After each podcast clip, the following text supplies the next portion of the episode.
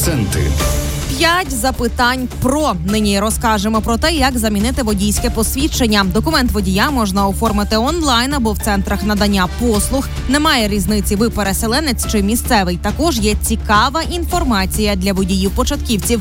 Деталі розкажуть наші журналісти.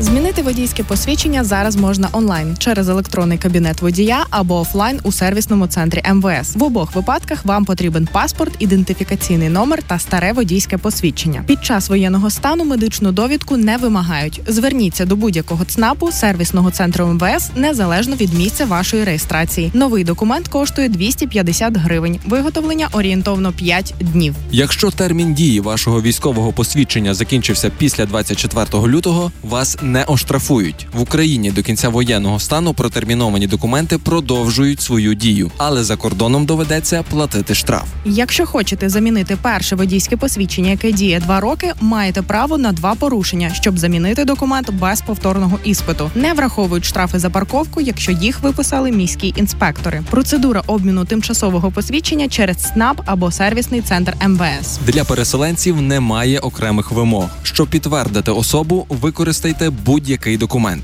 Це може бути паспорт, є документ або довідка, що ви переселенець. Зверніться із цим у ЦНАП або сервісний центр МВС. Реєстрація не має значення. Якщо ви змінили прізвище, реєстрацію, то впродовж 10 днів варто звернутись до найближчого сервісного центру та оновити дані. Не забудьте документ, що підтверджує зміну особистих даних. Злата Новосельська, Назар Гнатів спеціально для радіо Львівська хвиля. Цю інформацію ви ще раз можете переглянути у наших соцмережах. Заходьте на сторінки Радіо Львівська хвиля у Фейсбук та Інстаграм і зберігайте собі корисну інформацію. Акценти.